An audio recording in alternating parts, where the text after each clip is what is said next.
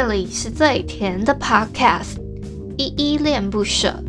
你现在收听的单元是声音日记 The Voice Diaries，这里有很多依依的碎碎念，以及当天生活上的记录，会有一些议题上的探讨，各种事物的分享。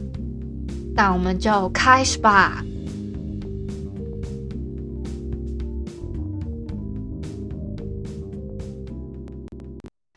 嗨，这里是伊丽莎，我是依依。今天是三月十八号星期四的晚上八点多，啊、八点整。今天一样没有本人我在哼哦。那我先简单自我介绍一下吧，我是依依恋不舍的主持人，我叫依依。我节目呢是我自己的一个单口，目前是全职 podcaster，因为我想要把我自己喜欢的事情跟我的生活好好的结合在一起，所以就想说好好的把节目做好，那就选择全职做这件事。我节目一共有分两个单元，一个是来点糖，一个是声音日记。来点糖的话呢，我会分享一些我心目中觉得很暖心、有爱的故事，就比如说有我会选一些小说、漫画、影集、电影等等之类，做一些这样的推荐跟分享。那声音日记的话，就是你们现在听到的这一个 part。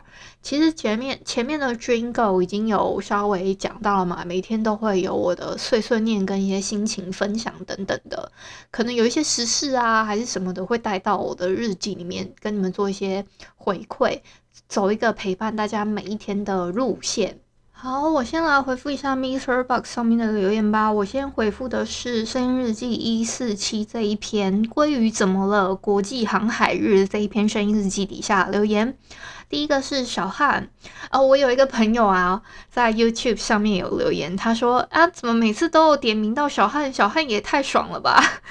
诶，说真的，不是我想要一直点名他，而是我们小汉他每天都第一个签到，所以我第一个一定会点到他。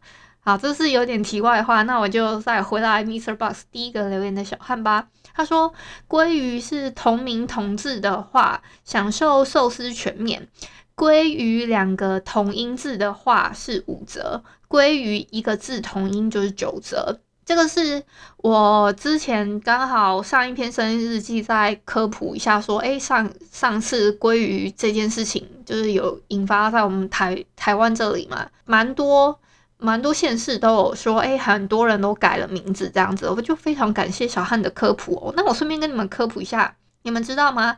截至昨天为止啊，已经有非常多全台湾累计累计了大概，我看一下截止日期哦，到昨天晚上七点好了，总共全台湾啊，一共有一百三十五个改名成鲑鱼的人，就是名字里面有鲑鱼这两个字的人。然后还有一个想要跟你们分享，改成鲑鱼的这个名字呢，昨天呢有一个新闻，诶，是昨天还是今天有一个新闻，有一个人他改成张鲑鱼之梦，结果他这因因为他已经好像小时候已经改过两次了，他爸爸妈妈叫他不要乱改，结果他去改的时候，他是说因为身边的朋友什么都都改了，他觉得不改自己不改也很奇怪，那他去改的时候，他其实还痛哭流涕说没没想到。我改完之后，他们才告诉我说，这已经是最后一次了，我不能再改了。所以他以后“张鲑鱼之梦”这个名字就要跟着他一辈子。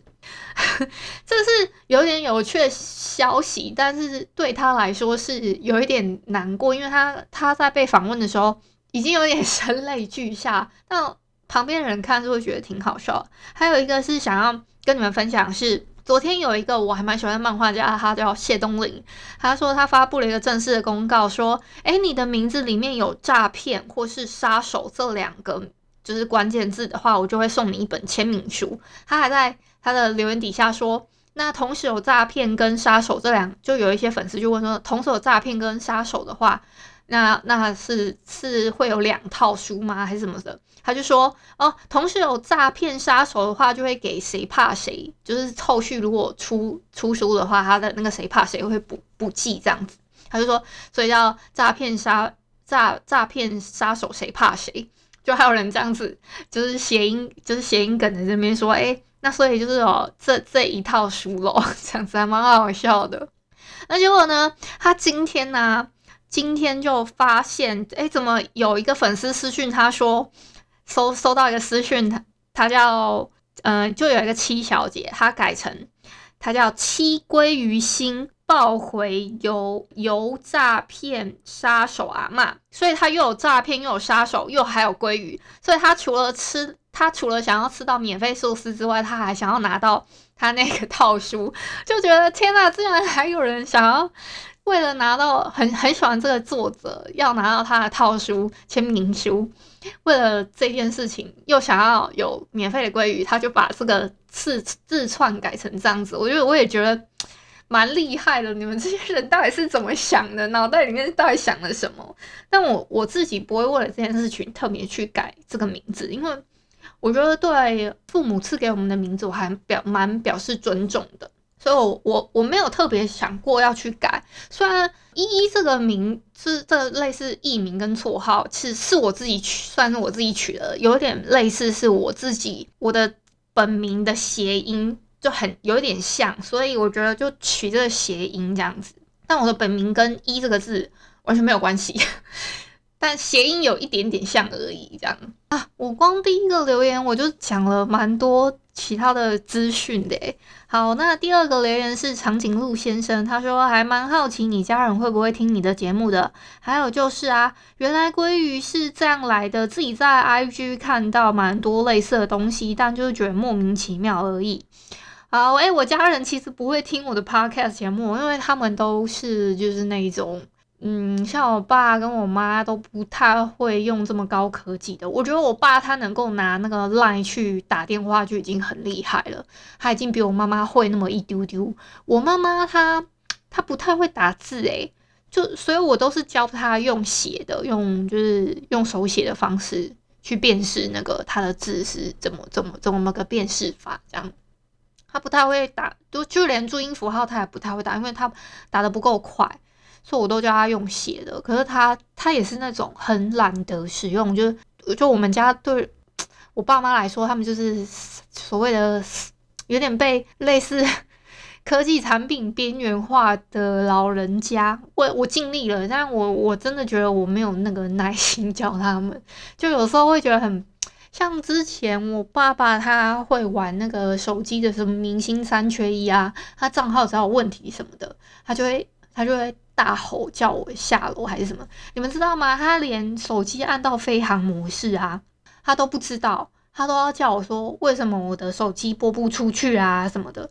按到飞航模式，鬼打出去电话，我操！好啦，这个题有点题外话，但我只是想吐槽一下而已。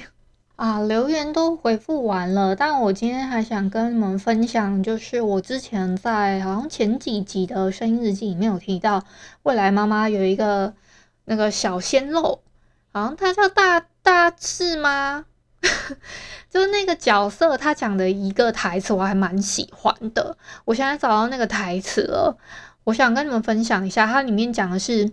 真爱不是一个对象，真爱是两个人，无论经历经多少困难，彼此仍不愿意放手，一起跨越风雨，度过难关，因为这样才能证明这段感情是真爱。前提是对方也愿意陪在你身边。周医师选择离开，你知道这代表什么吗？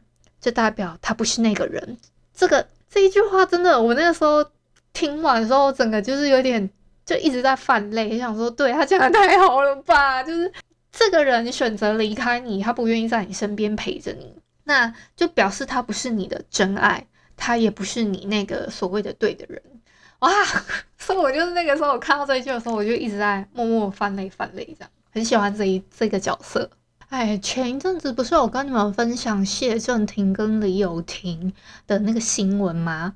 你们知道最近这一个事情居然好像翻案嘞，就是在谢震廷自己的呃 Instagram 的贴文底下，他就放了他们两个人的合照，在贴文的底下，他甚至还有留言说，就他们他放了他自己跟李友廷两个人微笑的合照哦，甚至还有写什么结束。We good，就就这样子，这件事情就很像，就这样没了。我我整个一一个满头问号，我在想说是不是李友廷有点就是很像流年不利 还是什么之类的，所以就被这样子抨击啊，类似这样子的。然后，所以我一开始就说嘛，我就说婷婷何苦为难婷婷呢？嗯，就是我自己最后给这件事情下了一个下的结论，就是婷婷何苦为难婷婷啦。嗯，那我们也不多做评论了吧，因为 这件事情起码是可能有个什么误会，但我们不得而知的过程，那就是这样子去下这样的结论好了。今天节目的最后呢，我想跟你们分享一个书里面的话。是黄晓婷的《不误的人》，他说：“我们所能做的就只是努力尝试，去挑战，去冲撞，去流血，去发现自己隐隐约约可能的价值。就是什么，你们都要自己去尝试过，去挑战过，去冲撞过，甚至流血过。我们要尝试过，努力过，才知道这件事情是不是对我们来说有价值的。我能做到什么样的程度？”好，这句话分享给你们，今天就到这里。感谢你今天的收听。如果你喜欢我的节目，欢迎帮我动动手指，在节目下方留言给五星好评哦。你是使用 Apple Podcast、Spotify、KK Bus、喜马拉雅、Mr. Box，记得订阅跟追踪。若你是在 YouTube 收听，请帮我 CLS，就是订阅、按赞跟分享。以上的 Podcast 平台你都没有使用的话，可以上网搜寻依依恋不舍，恋是恋爱的恋，爱你哦，么么哒。哇或是下载 Mister Box 这款 App，Mister Box 是 M I X E R B O X，它是以互动为主轴，每一集都可以在节目的下方按赞跟留言哦。情有余力的话，可以小额赞助依依恋不舍，请依依喝一杯饮料。那就晚安啦！如果你是早上或是中午收听，就早安跟午安，Adios。